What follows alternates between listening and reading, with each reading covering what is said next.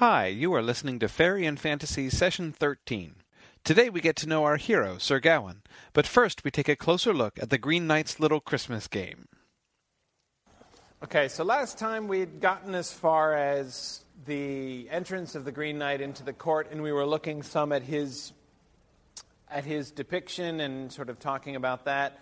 Um, I want to get to, because we didn't even get to last time, the game that he proposes, right? He emphasizes, um, obviously, he's not there for fighting, right? He says, I've got, you know, armor and weapons, which I left at home, and if I were to want to fight, you know, I could have come armed. Not that there's any point, because I could lick all of you without even trying, but anyway, you know, that would be an option if we were going in that direction, but we're not.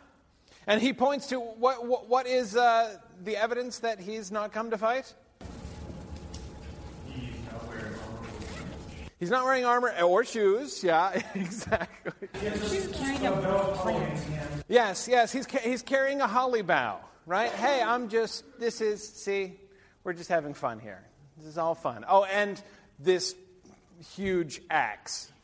But even the huge axe is fun in a huge axe kind of way, right? I mean, it's all like highly decorated. It's got ribbons and stuff hanging on it. I mean, it's very pretty. And he offers it, of course, as the prize. This is the inducement. Anybody who wants this axe, you know, you can keep it for yourself. Um, you know, after you you undertake the game. What are the terms that he proposes initially? I want to make sure that we get this exactly right so that we can understand the response and, and what's going on here. What exactly does he propose?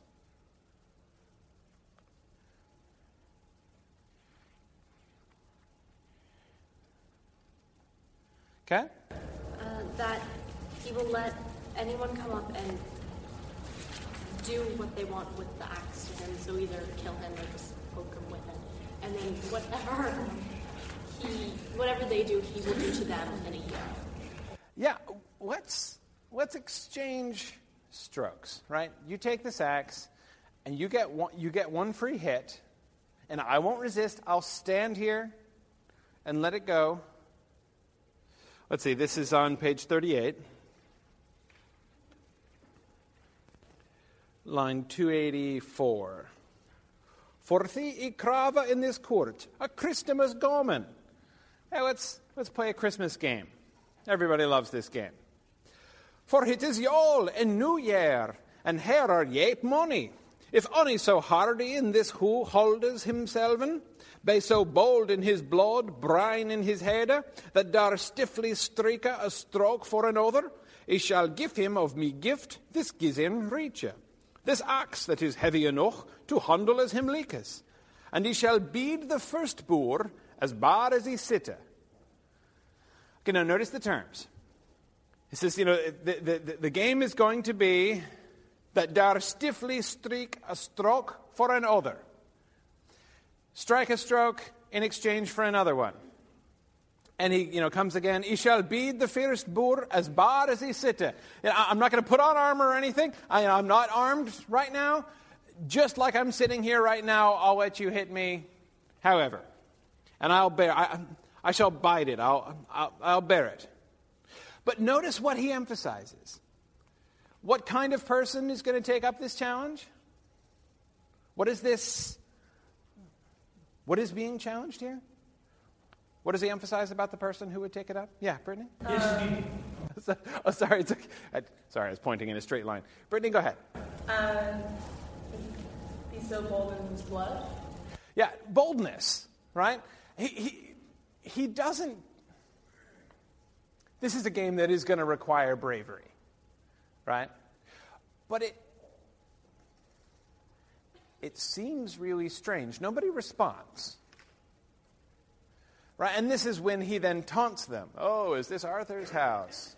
Everybody afraid and, and, and, and no one's even hit anybody? And Arthur's, Arthur responds by explaining look, the problem is not that we're not brave enough, the problem is we think you're an idiot. I mean, what the heck? you're unarmed, going to take a blow from that axe, which is enormous.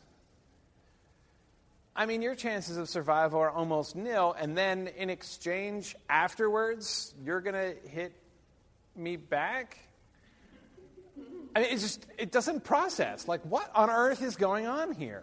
Now, I don't think anybody quite anticipates what actually happens.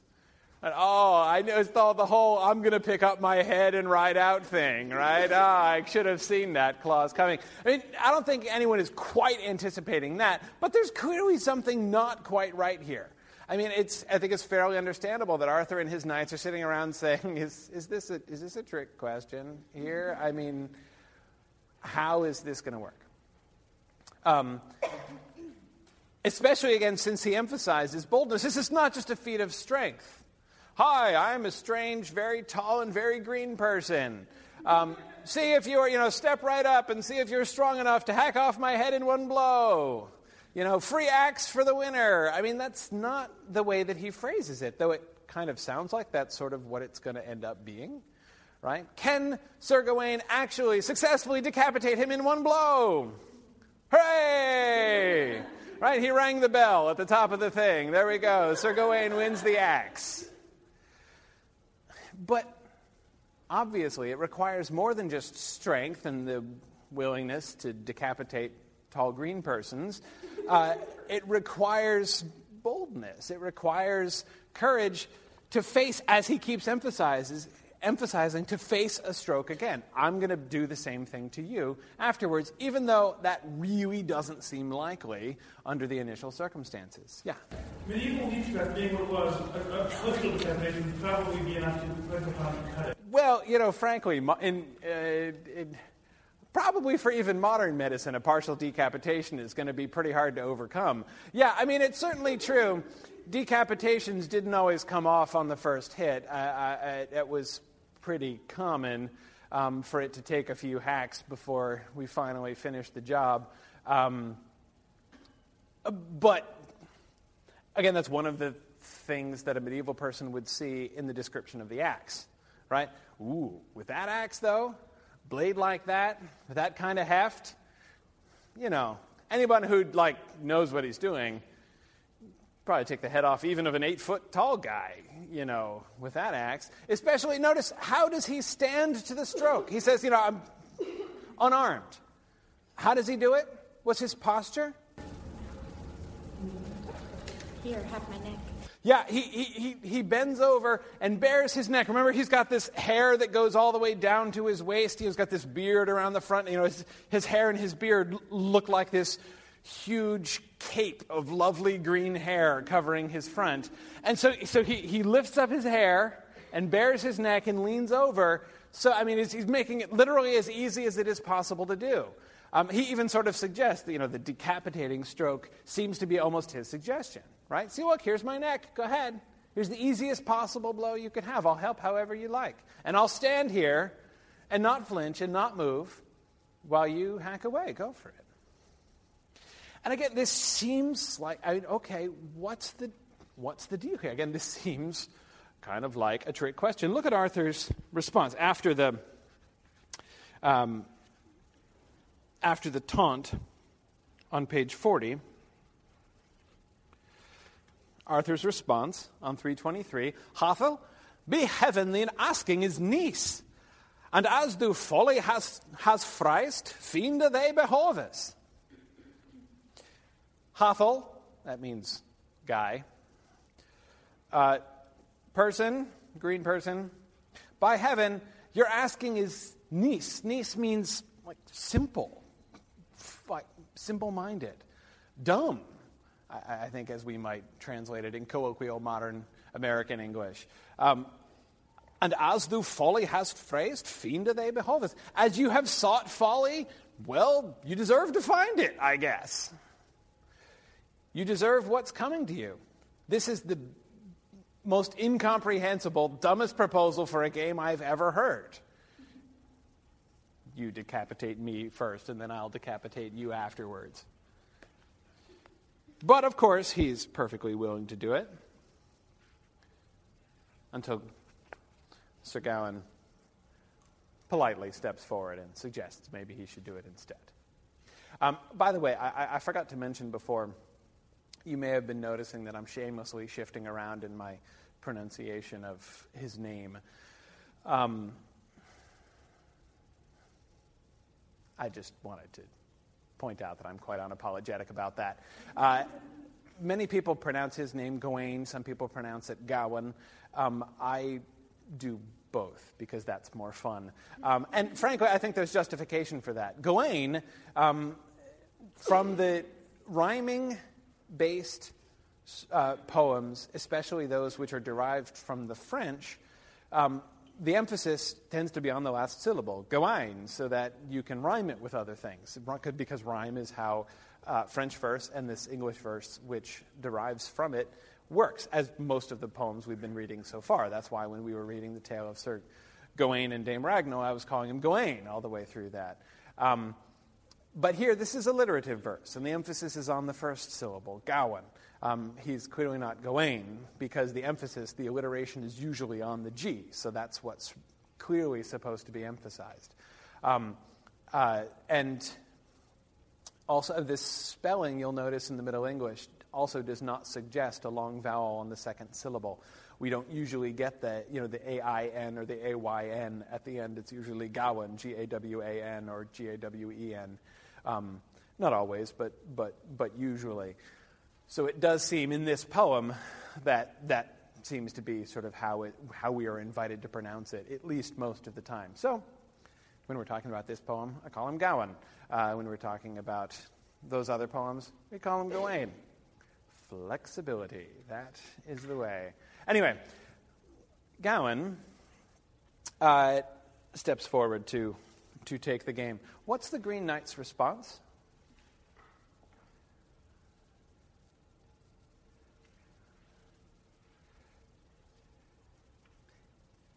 He lays out the game, taunts them, and Arthur steps forward. We have reason to think this was the plan. That is, that it is Arthur that he wants to have to do with. Because look how he responds to, to Gawain. This is on the next page. Uh, let's see, about line 375. Gawain goes to the Goma with Giserin in Honda. So he's taken the axe from Arthur. Arthur jumps up and grabs the axe. Now he's given it to Gawain or Gawain, you know, whatever.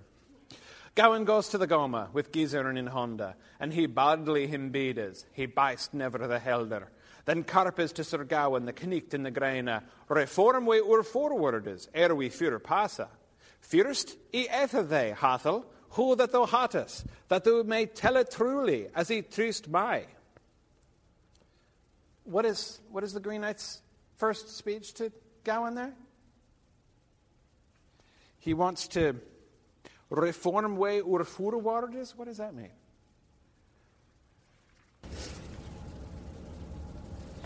Repeat the deal. Uh, are you, Joe? right. Well, that's the second question. The first is okay, all right, well, we need to repeat the terms, right? Let's reform our forward, the forwards, the stuff that came before, right? Let's make sure that we, un- that we are Let's repeat the terms of the deal that we're undertaking here. Make sure that this is all clear. In other words, he sees this is now transferring to a new person. So I have to make sure to re see, you know, because we don't want this guy to get off on a loophole, right? Be like, well, I never promised to let you hit me again, right? Arthur did. You just let me hit you, ha ha, right? Um, so no, no, no, no. We're gonna we're gonna reinstate the deal, and then he asks, and and also you have to tell me your name. Who are you? In good faith, quoth the god knicht, Gawain hata, that bade this buffet, quat so befall as after, and at this team a twelvemonth, talk, at they another, with what weapon so thou wilt, and with no we else on leave. Notice Gawain has actually extended the deal. What are the terms that he emphasizes? What is he agreeing to do?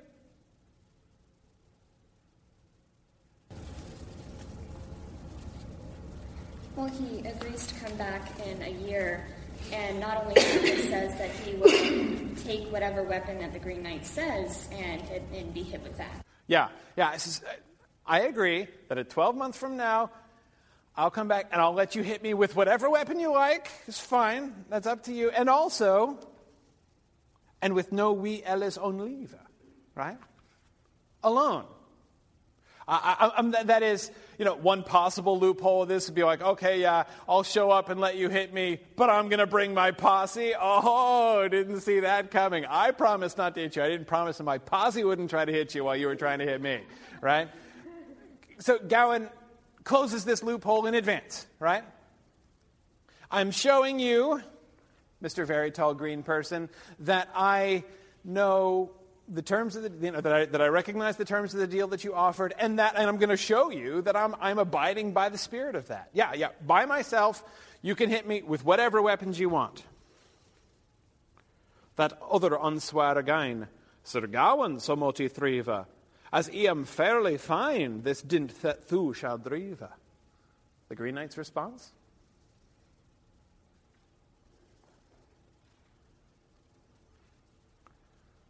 Sir Gawain. So multi thriva is a very common Middle English idiom or figure of speech. It's, it's sort of like an, uh, an intensifier. So multi thriva, it means so might I, you know, thrive. So might I, you know, do well in life. It's, it's like something that you throw in, um, you know, as sort of an exclamation of, uh, you know, not joy exactly, but uh, you know, something you might say when you, like, I don't know, meet somebody you haven't seen for a long time on a sidewalk or something, you know. Aaron, so multi thriva, how are you doing? Right? You know, I mean, it's a, it's a, it's a, it's an exclamation. So he's, he's, he's heard of, Go, he seems that he's heard of Gawain, and he's surprised, and it seems pleased. Sir Gawain, so multi thriva, as I am fairly fine this dint that thou shalt thriva.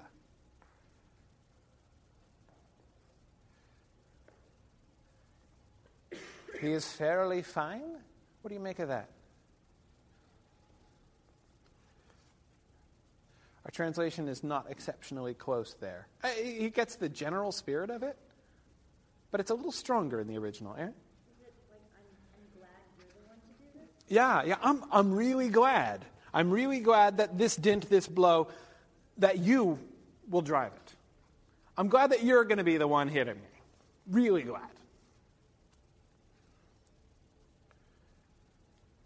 And then he emphasizes it in the next lines. Begog, quod the grain knecht. Sir Gawain may leakes that he shall fang at thee first, that he have freist here. And thou hast readily rehearsed, be risen full true, clanly all the covenant that either king asked. Notice, you have repeated well all of the covenant, all of the promise that I asked the king. He, he's here saying that, that I was proposing that to Arthur. That's plainly was his plan A. But apparently, he loves plan B. Perfectly happy with plan B. Sir Gawain, excellent. Jordan? I find the Somota Riva really conspicuous because if things go to plan for Gawain, then he's not going to think very much. it is, a, it is a, a kind of a funny expression to use right then. it's one of the few places I'm willing to credit translated. This is by my living bones that really captures the eye of. They're not really living bones. right. Especially since we're going to explicitly mention his neck bones, which will, uh, uh, you know, as the axe passes through. Yeah, yeah, yeah. No, I, I, I agree. I think that's, I think that's lovely. Um, now, but notice, after this, after expressing how delighted he is that it's Sir Gawain who's going to be chopping his head off today, um, Hi, I'm Sir Gawain. I'll be chopping your head off today. Uh, but uh, service with a smile from Sir Gawain. But he also now adds something, right? He says, Yeah, yeah, no, you did a great job. That's exactly what the game was. And then he adds, Saf that thou shalt sicker me, seja, be thee trouth, that thou shalt secha me thyself, whereso thou hoppest, he might be fund upon folder, and foch, and foch the such wages, as thou dales me to die before this doth reach. This is new. He didn't ask Arthur this. What does he add? You have to come find me. Yeah, yeah, yeah. The 12 month, yeah, yeah. But at my place, not here. I'm not coming back. I mean, not that he would anyway, so far as they could tell. But anyway, uh, or maybe he's never going to leave, right? Um, but anyway, in a, in a 12 month, when we have our thing, you have to come seek me. And then Gawain asks where, very sensibly, and he won't tell him. I'll tell you after the decapitation. All right. And he jokes about it. That is, the Green Knight jokes about it. Well, you know, if you cut my head off and I die, well, then you don't need to know, do you? And you can just hang out, no problems. But, you know, if it's still relevant in a few minutes, I'll tell you then. And I, this is not only, again, one thing that I want to emphasize about this, one thing I think is really important to take away from this is the tone of all of this. Green Knight seems to be really enjoying himself. This is fun. I mean, you know, decapitating people might not seem to us like a, you know, Christmas game. I don't recommend you start any family traditions along this line, but he's clearly having fun with it.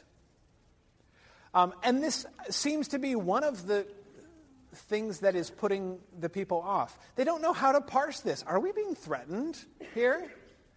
Are, is this, are we going to be attacked um, by this very tall and remarkably green person? And this, this, I mean, we see this in Arthur's response. You, I think, are a crazy person, or at least an idiot. But, all right, I guess you'll get what's coming to you. But he's just, it seems to be having a heck of a time, the Green Knight. Yeah, Taylor? If he is obviously something that isn't natural, a giant green guy, and he's very sure of himself, why are they not in the least bit worried that there's more to this? Well, see, it, I, I think that that has to be one of the things behind the initial silence, when everyone's like, um, something is not adding up here.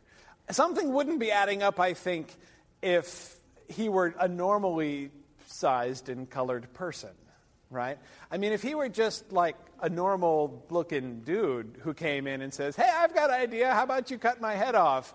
I mean, they would still, I'm sure, think he's crazy, but he might only be crazy then. This is weird. There's something, again, I don't think that they're anticipating exactly what they see. I mean, their response when he picks up his head is not, oh, yeah, I knew it, right? sure enough, he just picked up his head and rode off, right? I mean, that's, that's not their response. They're pretty surprised when he picks up his head and rides off. But, but at the same time, yeah, there is this sense we don't know what's coming, but this is not, this is not quite right. Um, but especially, I think the cues that the Green Knight is giving are also really strange. Again, he's seems pleased as anything, is laughing, he's making jokes at his own expense here. And, oh, well, probably my address won't be necessary, will it? Ha, ha, ha. Right? I mean, what do they do with that? Yeah. So, what do you take from the description of the decapitation and subsequent eerie events? That is, what, what, what, what struck you about that? How. Anything sort of emphasized that you thought interesting? What were your responses to the, the decapitation and what happened after?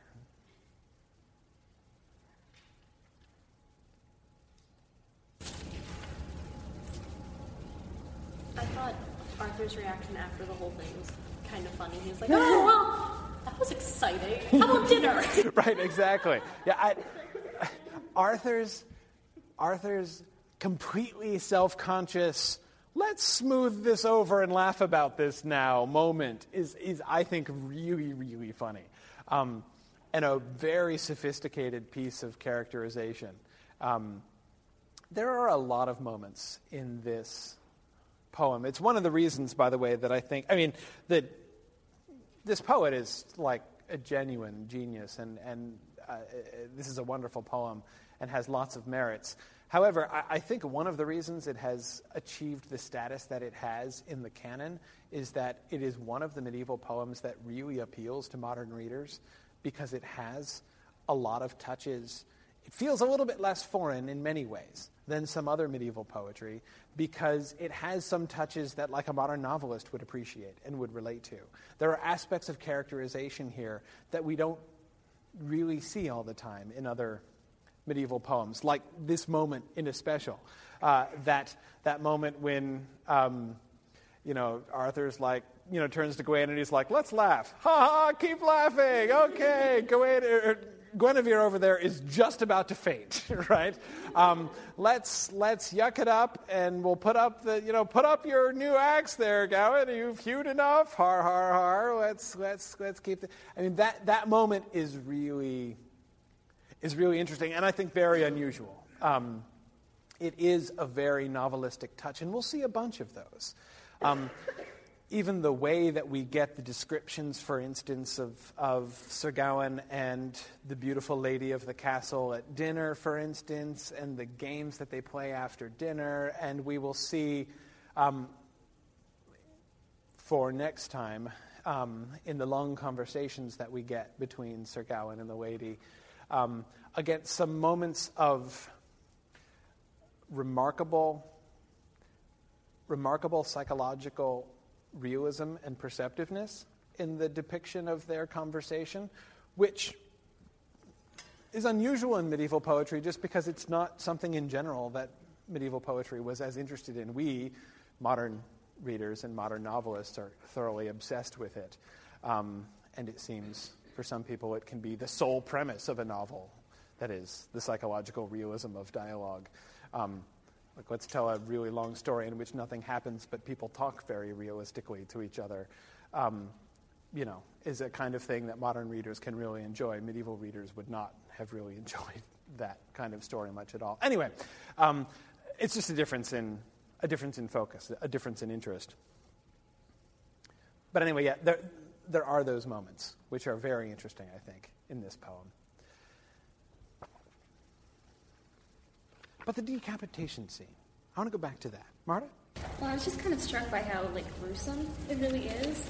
You know, he bares his neck, and then the blade comes down, and then the blood sprays forth, and the bones crack, and it rolls on the ground. It's just really they go. They have a good time with the description. Oh yeah, yeah. Um, and this is uh, the alliteration is especially fun in the de- in the decapitation, especially in the in the decapitation line, you know, where we get, and shrank through the sheer grace, shalda hit in twina. Uh, you know, we get that the alliteration is on the sound as the axe comes shearing through his neck. Uh, and then it hits the ground, and the bit of the Brunstale bot on the ground. So we've got the you know, as the axe falls down. He's really having fun uh, with this with this description. The fire heide fro the house hit to the earth. The fail hit foined with her fate, there hit forth rolled. I mean, we get the, the rolling of the head which goes over to their feet and they kind of kick it back into play, you know, as it, as it bounces over, uh, you know, to, to, where the knights are standing and looking. Um, the blood bride fro the body, that bluked on the grain. So we get this description of not only the blood spurting out, but also now the contrast of the red blood staining all of that beautiful green clothing and jewelry that we were describing before. But stiffly he start forth upon stiff shunkes, and runishly he racht out, there as rankes stonden, lacht to his lovely head, and lifted up sona, and sithen boas to, to, to his blunk. The bridle he, he catches, steppes into stelbower, and straders alofter, and his head be the hair in his hand haldes, and as sadly the sedge him in his saddle sette, as none unhap had him eyelid, though headless newer instead. He braid his blook about, that ugly body that blade. Money of him had duta, but sorry, I can't even read that with this pretty one. Many of him had duta. Yeah, yeah, I'm sure they did. Many were a little uncertain about this guy at this point. yep, yep. This is delightful understatement in that. Many of him had duta. Be that his raisins were ada.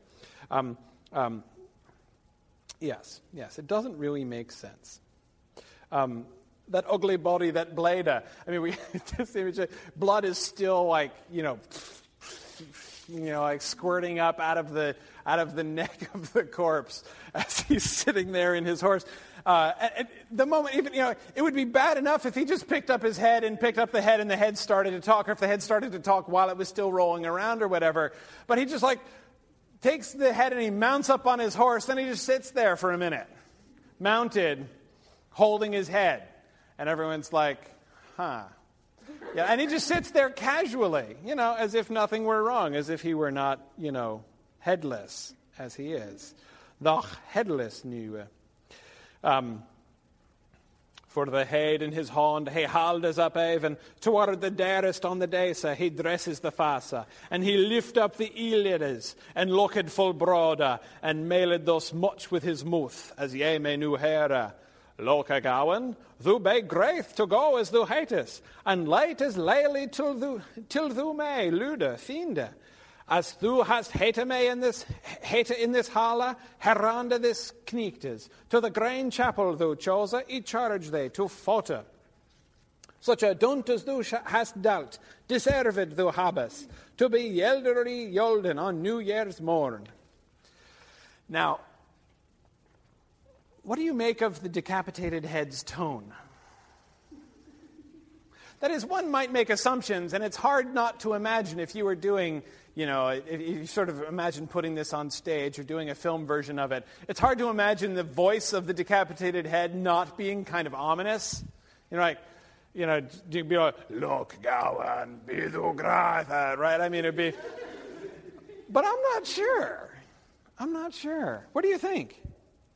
I mean, if you didn't know already that it was a decapitated head speaking, would the tone strike you as particularly different from his previous tone, Carol? Good job, Dwayne. That was awesome. That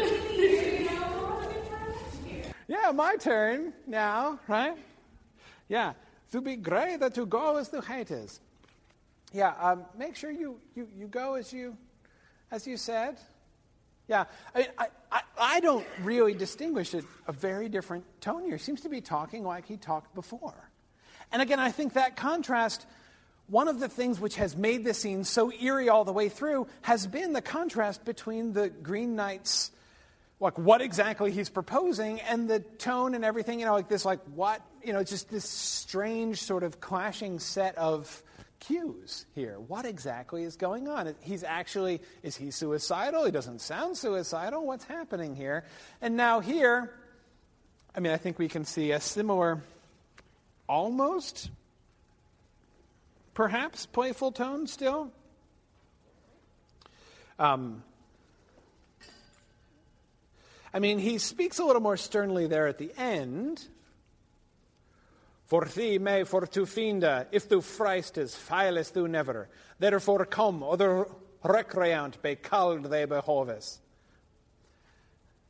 You know, come find me or be called recreant. It's not that you couldn't do this, you know, with, you know, heavily ominous speech, with some kind of distorted voice from the decapitated head. But I don't know with a runish root, the Rhines Hatornes, hollowed out at the hall door, his head in his hand, that the fear of the flint flow. Fr- blah, too many F's. Got tangled up. I'll come in again. That the fear of the flint flow fro hoves, to quat kith he become, canoe non there, never more than they wist from quathan he was wonen. What then? The king and Gawan at that grain they lauch and grena, Yet brave it was it full bara, a marvel among the men. Um, and it's in the next line that he's letting no semblant be seen, but say the full chia to the cumlich quain with curte speech, dera dama today, the may you never. He's really freaked out by this, but he's not letting it show. And instead, he is saying winsome things to the queen. Um,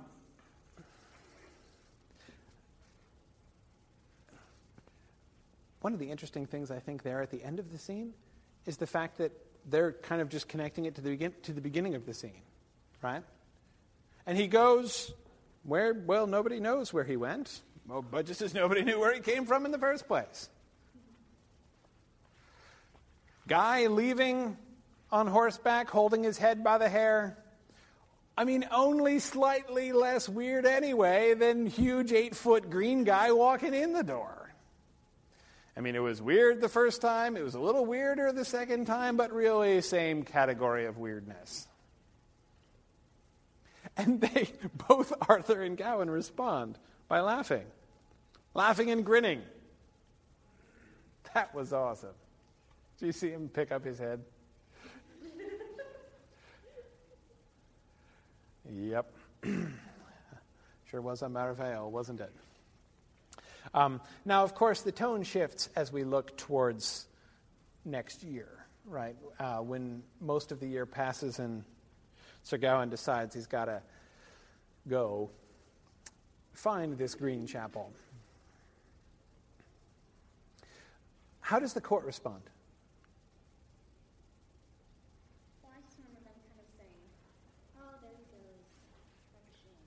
Yeah, they're really sad. I mean, he's here's here's Gawain going to his death, right? Very sad.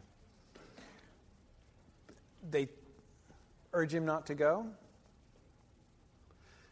Does Gawain ever hesitate? Does he do we see him like debating, oh, should I do it? Should I not do it? No, not really. No, he he's pretty resolute about it. Um, and that seems to be pretty genuine. Remember his reaction when he's talking with his host the night of the castle that he ends up with for Christmas, right? And he tells him, you know, the next morning he's like, oh, you should stay. And Gawain's like, I wish I could. I'm sorry. I've, I've got to go and be decapitated. And I still don't know where the Green Chapel is. And the knight says, Oh, the Green Chapel? Yeah, it's like two miles away. No problem, just stay on. And then, you know, you can leave on, on New Year's morning and you'll be there by lunchtime, right? So, to keep your, de- your decapitation appointment. And, and, you know, so you can hang out here in the meantime. And how does Sir Gawain respond when he tells them this about where the Green Chapel is and that it's so close? Mac? Yeah, yeah, they, they, they, they, they're very affectionate. Well, this guy, I mean, his host is so jovial uh, and so happy. I mean, yeah, he's like a, you know, really laughy, huggy kind of guy.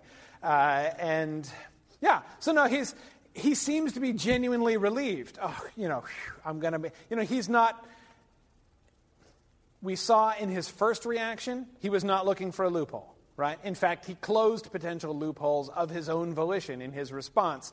Here, he's still not looking for loopholes. He is not at all being like, well, you know, I looked, couldn't find the Green Chapel, not my fault, right? I did uh, my due diligence in searching high and low, even went into Wales. I looked everywhere. But, you know, at the end of the day, no Green Chapel. Guess I'm headed home. I mean, he doesn't seem to be thinking in that direction at all. He seems genuinely anxious to find it and genuinely relieved when he's told that it's right next door and he's going to be able to keep his appointment. So, however much he may, in fact, be dreading what seems like his imminent decapitation, he is does not seem to really shrink from it, unlike the court, who is now, of course, it's not their honor at stake, right? I mean, they're not the ones who made the promise that they have to keep, but they're sad to see him go. Um, they don't want him to leave, but he is resolute. What do we learn about him? We get a, a long description of his character and his virtues. This might not have struck you as a, an especially thrilling stanza in this poem, so I want to make sure to point it out in case your eyes crossed at this time. This is right after the description of his stuff, right? We get his, his really nice clothing and armor, and then we get his uh, shield. What's the device on his shield? Yeah, it's that it's a pentangle, right? Called the endless knot.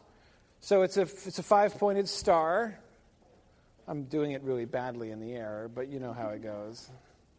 My sons can draw them. Um, and the pentangle is the sign of him and of his virtues, right? And we have the stanza, of course, that I'm referring to is the, is the famous description of, the, of Sir Gawain's five fives.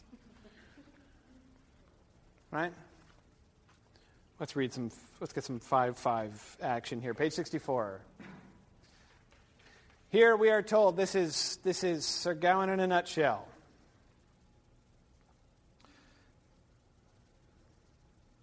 Line 640. First he was funden, faultless in his five wittes. That's five, number one. His five wittes, the translation there is accurate. Wit means his, his senses. So his five, he's, he's faultless in his five senses, his five wittes. And eft filed never the freak in his five fingers. Freke doesn't mean freak, by the way. It just means guy. Like, we have a lot of words for dude in Old English and Middle English. Freak is one of them. Um, never the freak with his five fingers. So his, his five senses are faultless and his five fingers have never failed. Those are his first two fives. So here we have clearly, we're talking about his body, right? His physical abilities. He is you know, he is a fantastic physical specimen, very strong, uh, excellent, like, eyesight, apparently, peerless sense of smell. Um, that's, that sounds great. And all his affiance upon Fulda was in the five wounds that Christ caught on the cross, as the Craig tell us. So his, the third five is the five wounds of Christ, his, his faith, which is placed in the five wounds of Christ. What are the five wounds of Christ? Hand, hand, foot, foot, spear in the side. Yeah, yeah, yeah. Um, yeah, so, that, so he believes in the crucifixion and the passion of Christ. This is a big deal. And what else?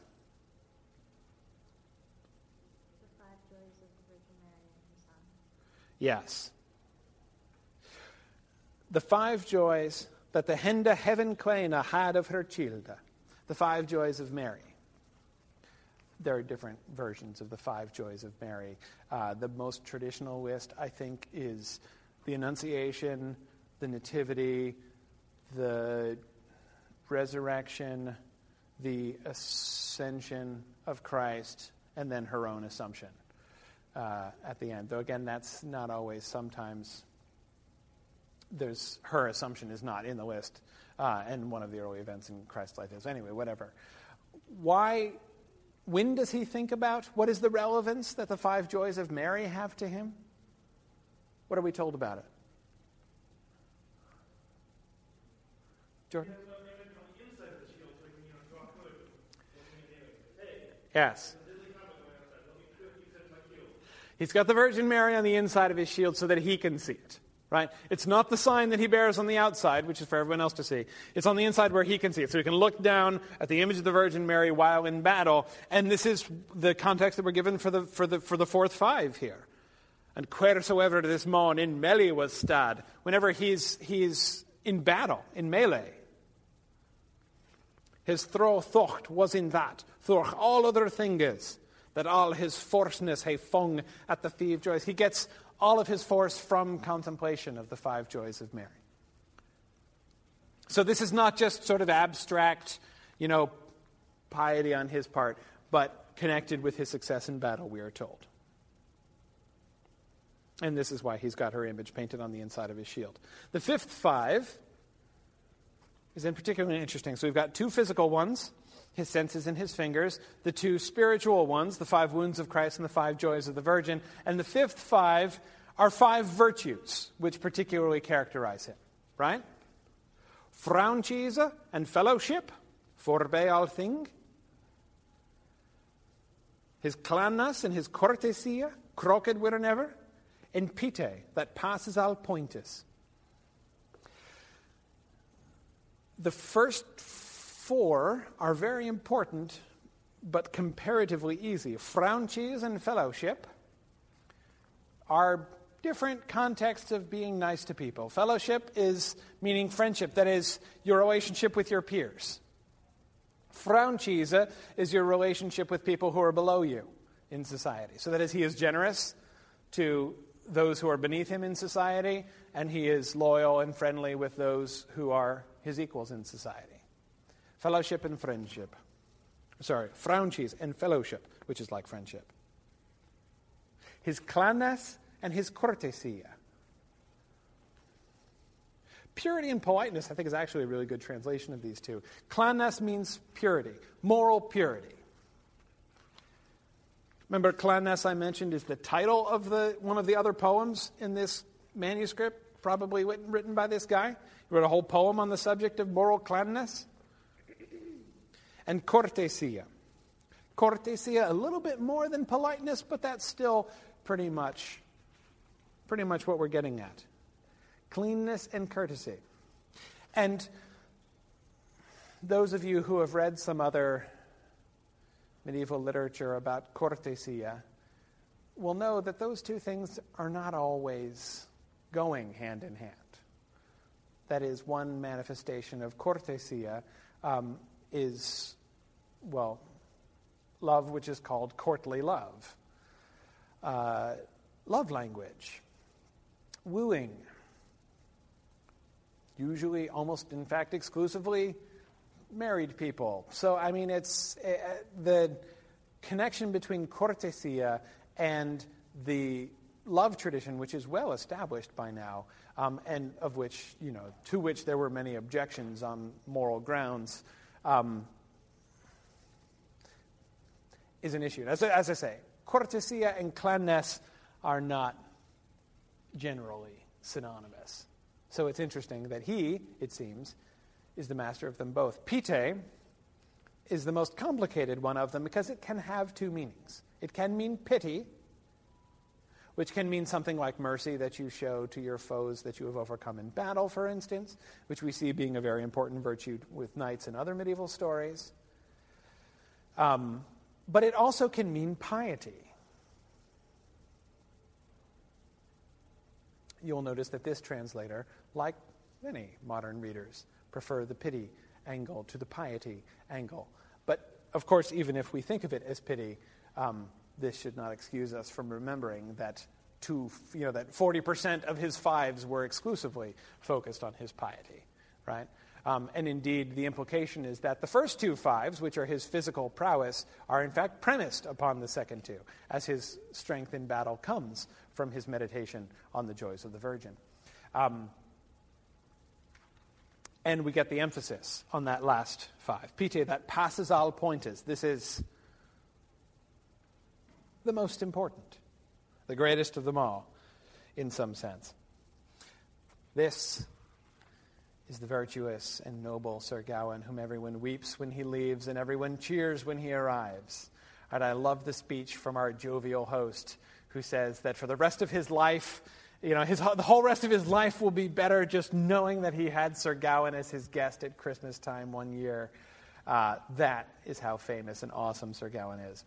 Um, at the beginning of class next time, I want to be looking at first his arrival at the castle, but then I want to be looking at the second deal that he strikes and what happens after. Um, enjoy the hunting scenes. If you don't already know how to dismember a deer, you soon will. All right, on to part three of the poem for next time, after which you will know precisely how to dismember a deer with elegance and aplomb. I was also going to say that you should pay careful attention to the scenes in which the stunningly beautiful lady of the castle corners Sir Gawain in his bedroom, but I figured you probably wouldn't need me to tell you that. Thanks for listening, and Godspeed.